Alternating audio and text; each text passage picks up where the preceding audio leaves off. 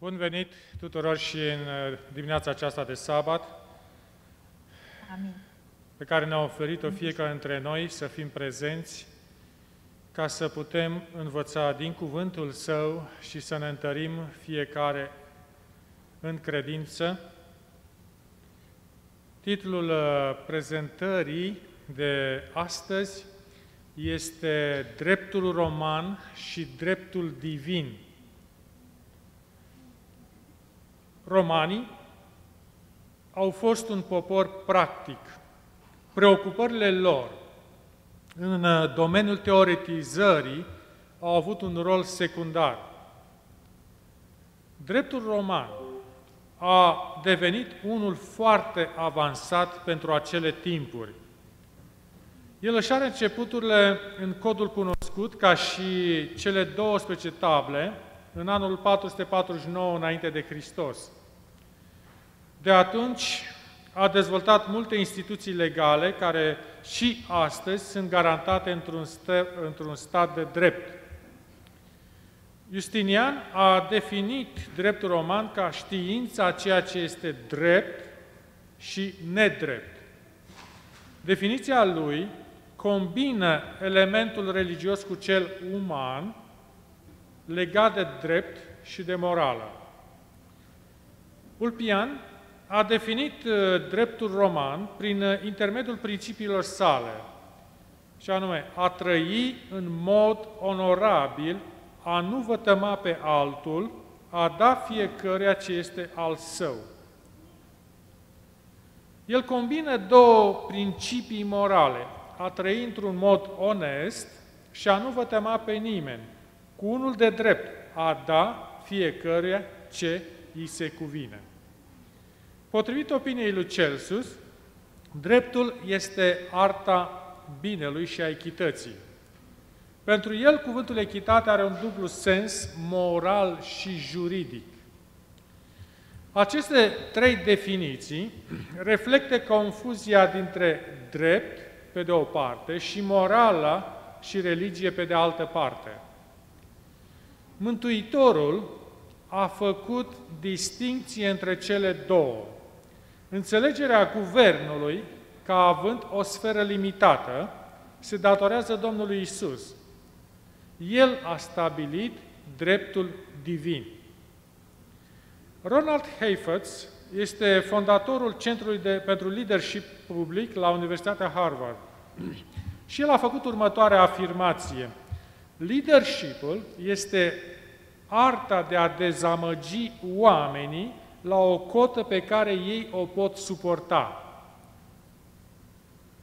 În ultima săptămână a vieții sale, Mântuitorul a depășit cota de suportabilitate în ce privește dezamăgirea.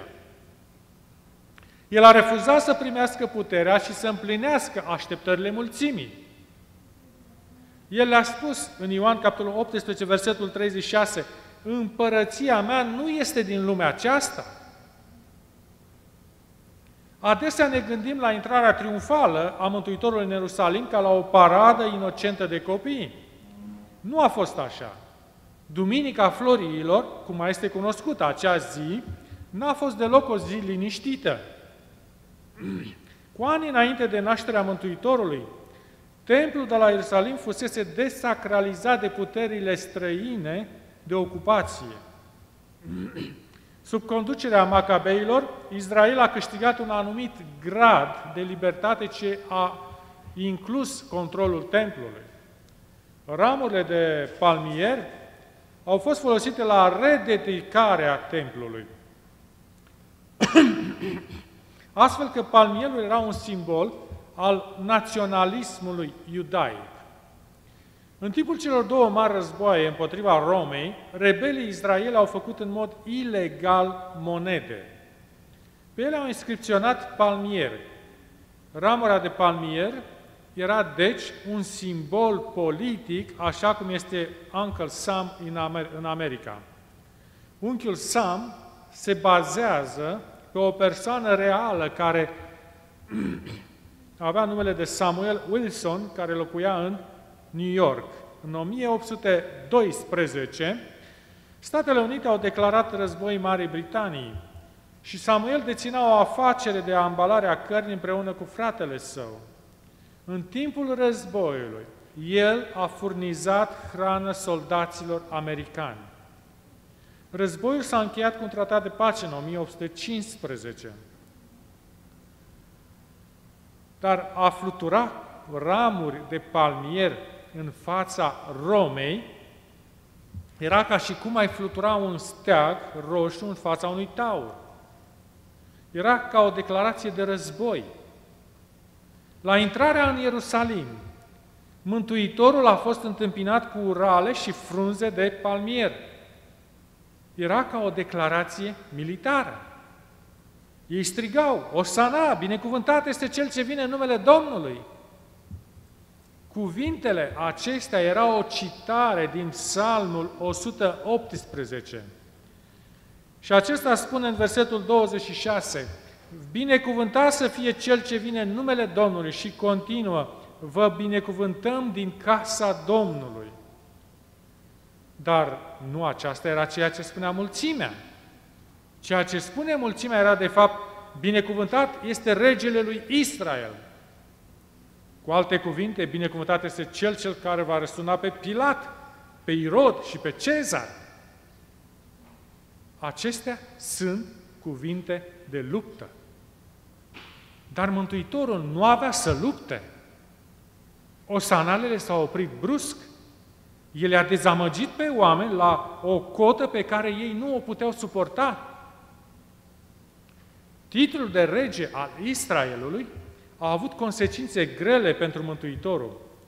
Încă de la nașterea sa, acest titlu avea să-l coste.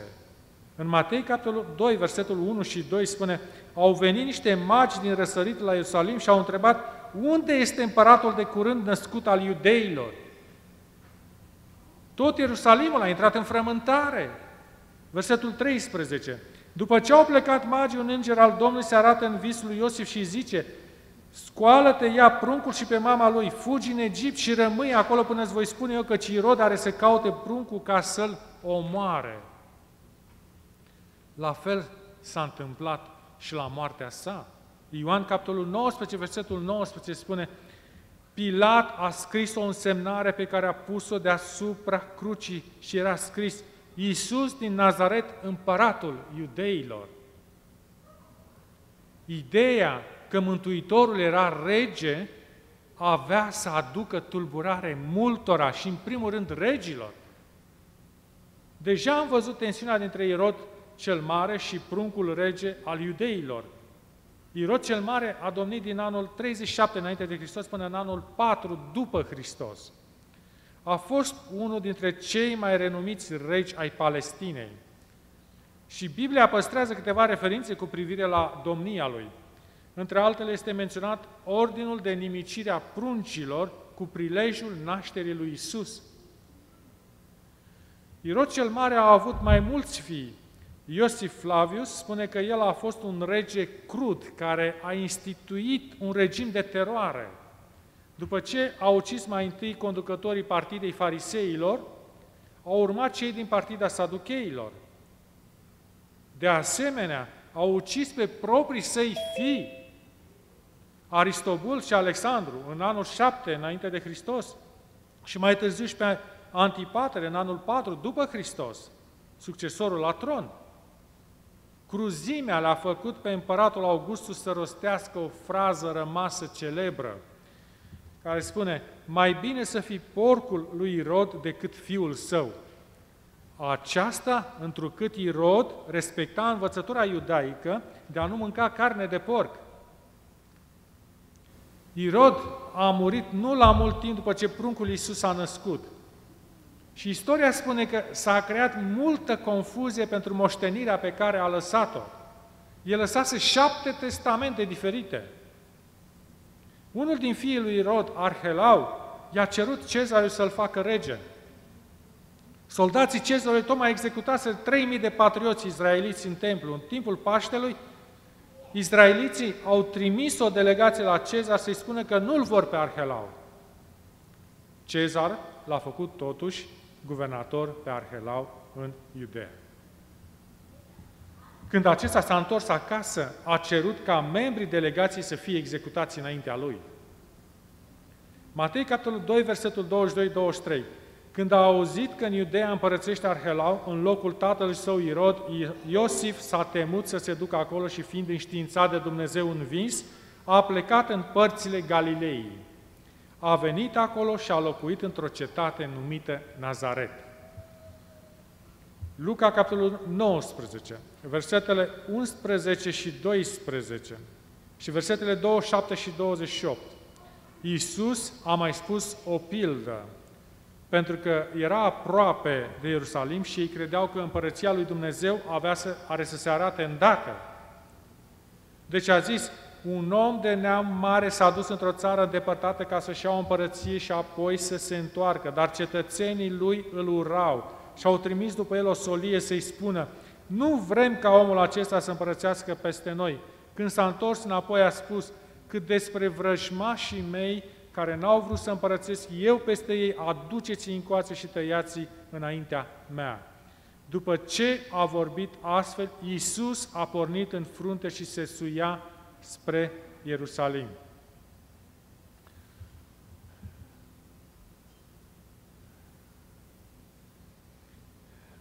Călătoria la Ierusalim de Paște implica un risc. Acela era un loc periculos pentru oamenii care vorbeau despre împărăție. Când izraeliții auzeau expresia împărăția lui Dumnezeu, ei nu se gândeau ca la, la împărăția Harului sau împărăția Slavei. Ei gândeau că va veni o zi când Dumnezeu va zdrobi Roma și va da Israelului un rege de al lor. Marea întrebare care a frământat Israelul în zilele Mântuitorului a fost întrebarea de secole. Unde este împărăția lui Dumnezeu? Era deja o împărăție, dar aceea era în Roma. Cezarul spunea că este divin. Cezar era domnul. Monedele romane aveau gravate imaginea cezarului. Ele aveau inscripția Divi Filius, care însemna fiu de Dumnezeu. Un izraelit devotat nici nu purta o monedă romană. Pentru el aceasta însemna încălcarea poruncii a doua referitoare la imagini gravate, icoane. Irod și-a luat prerogativa de a numi marele preot pe acela care coopera mai mult cu el. Nu conta să fie un membru al familiei preoțești tradiționale. Irod a încuiat veșmintele preoțești în fortăreața de la Antonia. Marele preot avea să îndure umilința de a-i cere permisiunea pentru a le îmbrăca. Aceasta se întâmpla o dată pe an, la Iom Kippur, când marele preot intra în Sfânta Sfintelor. Apoi marele preot returna veșmintele Romei. Irod a încercat să încuie o împărăție care nu putea să fie încuiată. Dorințele oamenilor din zilele Mântuitorului erau pentru instaurarea împărăției lui Dumnezeu. Întrebarea era, cum o va aduce El pe pământ? Erau trei răspunsuri la această întrebare. Mai întâi, zeloții au decis să se revolte. Zeloții erau un partid naționalist extremist. Ei s-au dedicat instaurării împărăției lui Dumnezeu prin răsturnarea romanilor de la putere și nu pregetau să folosească orice mijloc, inclusiv violența. Erau luptători pentru libertate, teroriștii politici ai vremii. În al doilea rând, erau esenienii care au decis să se izoleze. Acest grup nu este menționat în Biblie, însă manuscrisele de la Marea Moarte menționează o comunitate formată din esenieni. Ei credeau că totul a devenit corupt, nu doar Roma, dar și restul Israelului, și esenienii și-au arătat opoziția față de sistemul templului prin retragerea în pește. Ei și-au consacrat, uh, s-au consacrat unei vieți de puritate, erau atât de austeri încât făceau o baie rituală înainte de fiecare masă. și esenienii se credeau fiii luminii, pe când ceilalți erau fii întunericului. Mai credeau că puritatea lor îl va determina pe Dumnezeu să-i distrugă pe inamici și să le dea împărăția. și în al treilea rând erau saduchei. I-au decis să se asimileze. Saducheii erau foarte pragmatici. Nu credeau în existența îngerilor sau în înviere. Ei erau interesați în acum și aici. Teoria lor cu privire la romani era aceasta. Dacă nu poți să-i învingi, atunci te aliezi cu ei. Saducheii conlucrau cu colector, colectorii de taxe și declarau fidelitate cezarului. Astfel reușeau să dețină cele mai importante poziții în Israel. Dacă ai fi trăit în Israel în acea vreme, aveai aceste trei opțiuni. Să te revolți, să te izolezi sau să te aliezi. Mântuitorul însă s-a delimitat de toate aceste trei opțiuni. Și chiar a intrat în conflict cu fiecare dintre aceste grupări. Când sutașul roman l-a rugat să-l vindece robul de la distanță, doar prin cuvânt, Mântuitorul l-a lăudat. Matei 8 cu 10. Adevărat vă spun că nici în Israel n-am găsit o credință așa de mare. Imaginați-vă ce reacție a putut să aibă un zelot să audă că Mântuitorul a lăudat un soldat roman. Domnul Iisus a spus, dacă te silește cineva să mergi cu el o milă, mergi cu el două. Matei capitolul 5, versetul 41. Aceasta era o referință directă la legea atât de detestată de iudei. Legea permitea soldaților romani să forțeze civilii să le care bagajele pentru o milă, un kilometru și jumătate. Zeloții nu puteau să înghită această pilulă armară, dar zeloții erau greșiți. Împărăția lui Dumnezeu nu vine prin violență. Însă zeloții nu erau singurul grup pe care Mântuitorii au ofensat. El i-a atins pe leproși, a vorbit cu vame și cu desfrânatele, neamurile. Mântuitorul a mâncat cu păcătoșii. A ignorat deci regulile de puritate ale, esieni, ale eseni, esenienilor, dar esenienii erau greșiți. Împărăția lui Dumnezeu nu se realizează prin retragerea într-o subcultură religioasă. În același timp, Mântuitorul a refuzat să se lase cooptat de Roma așa cum făcuseră saducheii. Unii din farisei și irodieni, ca să-l prindă cu vorba, i-au spus, Învățătorule, știm că spui adevărul și nu-ți pasă de nimeni, căci nu cauți la fața oamenilor și înveți pe oameni calea lui Dumnezeu în adevăr. Se cade să plătim bir cezarului sau nu? În Matei, capitolul 12, versetul 13 și 14. Pe când Isus era copil, un bărbat pe nume Iuda din Galileea a condus o revoltă pe motivul taxelor către romani. Iuda și cei 2000 de urmași ai lui au fost crucificați de Roma. Corpurile lor au fost lăsate la vedere ca o avertizare împotriva celor care ar, ref- ar fi refuzat să plătească taxele. Dacă la întrebarea se cade să plătim bir cezarului, Mântuitorul ar fi răspuns da, atunci iudeii l-ar fi urât pentru că cedează Romei. Dacă ar fi răspuns nu, atunci romanii ar fi putut ridica o altă cruce. Mântuitorul le-a cunoscut fățărnicia și le-a răspuns, pentru ce mă ispitiți? Aduceți-mi aici un ban ca să-l văd, în Marcu, capitolul 12, versetul 15. Mântuitorul a cerut să-i se aducă o monedă. El nu purta niciuna cu sine, el nu era de acord cu uh, pretenția cezarului să-i se închine. Mântuitorul nu era saducheu. I-au adus un ban și Isus i-a întrebat, chipul acesta și slovele scrise pe el ale cui sunt? Ale cezarului, au răspuns ei. Atunci Isus le-a zis, dați dar cezarului ce este al cezarului și lui Dumnezeu ce este al lui Dumnezeu. Implicația era, deci, că sunt lucruri care aparțin cezarului și acestea trebuie înapoiate.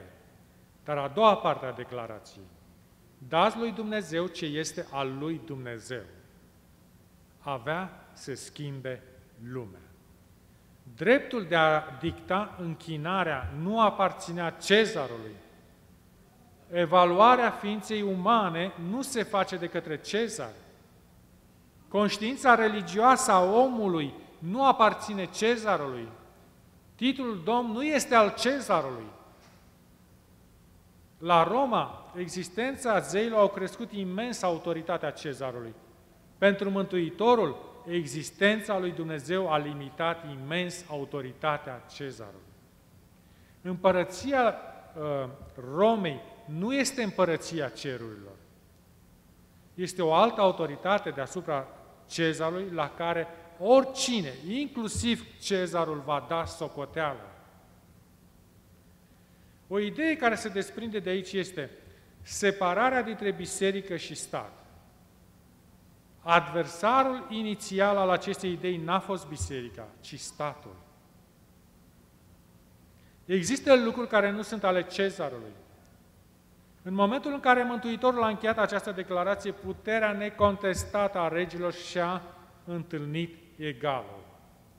Dar prin această declarație, Mântuitorul și-a semnat propriul mandat de moarte. Pentru Roma aceasta a însemnat trădare. Mântuitorul nu s-ar fi închinat cezarului, dar de asemenea nu l-ar fi urât, nu l-ar fi calomniat și nici nu l-ar fi ignorat. Domnul Iisus nu voia să binecuvânteze doar Israelul, El a vrut să binecuvânteze și Roma, El a vrut să binecuvânteze și pe Cezar. Dar violența nu este calea, izolarea nu este calea și asimilarea nu este calea. Este o altă cale, a zis Mântuitorul. În Ioan, capitolul 14, versetul 6, Eu sunt calea, adevărul și viața.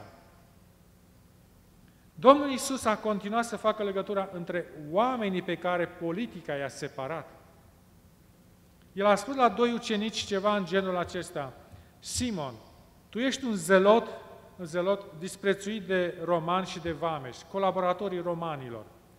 Eu te voi lua în echipa mea. Matei, tu ești un colaborator al romanilor, un vameș disprețuit de iudei. Eu te voi lua în cercul meu. Vei fi în aceeași echipă cu Simon.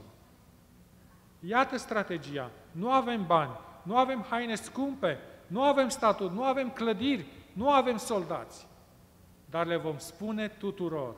Elita cu bani și puterea romană, teroriștii, extremiștii și colaboraționiștii, că sunt pe drumul greșit. Când ne urăsc și ne vor arunca în închisoare, nu ne vom luta și nu vom fugi.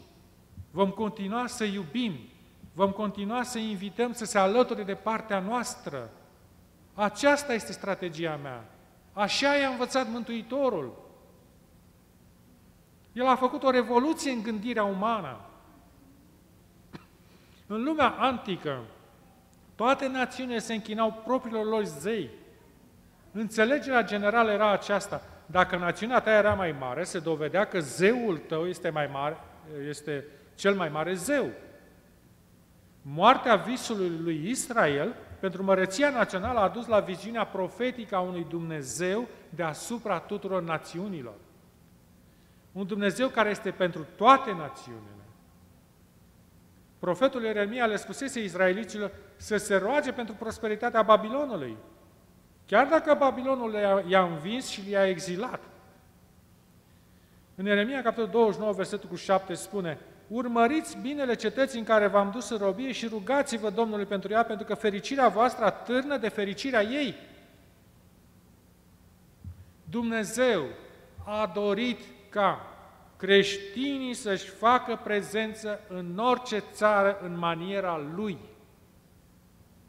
Nu să controleze țara, nu să se retragă din ea, nici să nu asimileze valorile ei contrare Bibliei, dar să iubească pe oamenii cu care nu sunt de acord, să-și aducă contribuția la bunăstarea țării, dar să nu se închine ca ei. Roma nu știa prea bine cum să reacționeze la lucrarea lui Isus. Ceva fără precedent în lume se prăbușea, ceva pentru care nu existau linii directoare. Din perspectiva Romei, religia era crucială pentru a menține binele comun. Roma era politeistă, multe religii existau în Imperiul Roman. Conducătorii le-au permis oamenilor să se închine multor zei. A aduce omagiu unui zeu local făcea parte dintr-un angajament pentru binele comun. Ideea că există un singur Dumnezeu a avut implicații uriașe pentru guvernare. Robert Wilkins scria, problema nu era pur și simplu religia tradițională spre deosebire de noua religie apărută în Palestina. Creștinismul dezlega legăturile care conectau religia cu lumea socială și politică. Creștinii rețineau de la Cezar ceea ce Cezar socotea că avea dreptul. Acest lucru, pentru unii dintre cei mai morali împărați, precum Marcus Aurelius, au fost cei mai răi persecutori ai creștinismului. El a fost admirat pentru caracterul său, dar din perspectiva lui, creștinii rețineau de la Roma devotamentul necesar pentru a menține regatul care nu se va sfârși niciodată. Există lucruri care nu sunt ale lui Cezar și unul dintre ele este un regat care nu se va sfârși niciodată. Acest regat este împărăția cerurilor.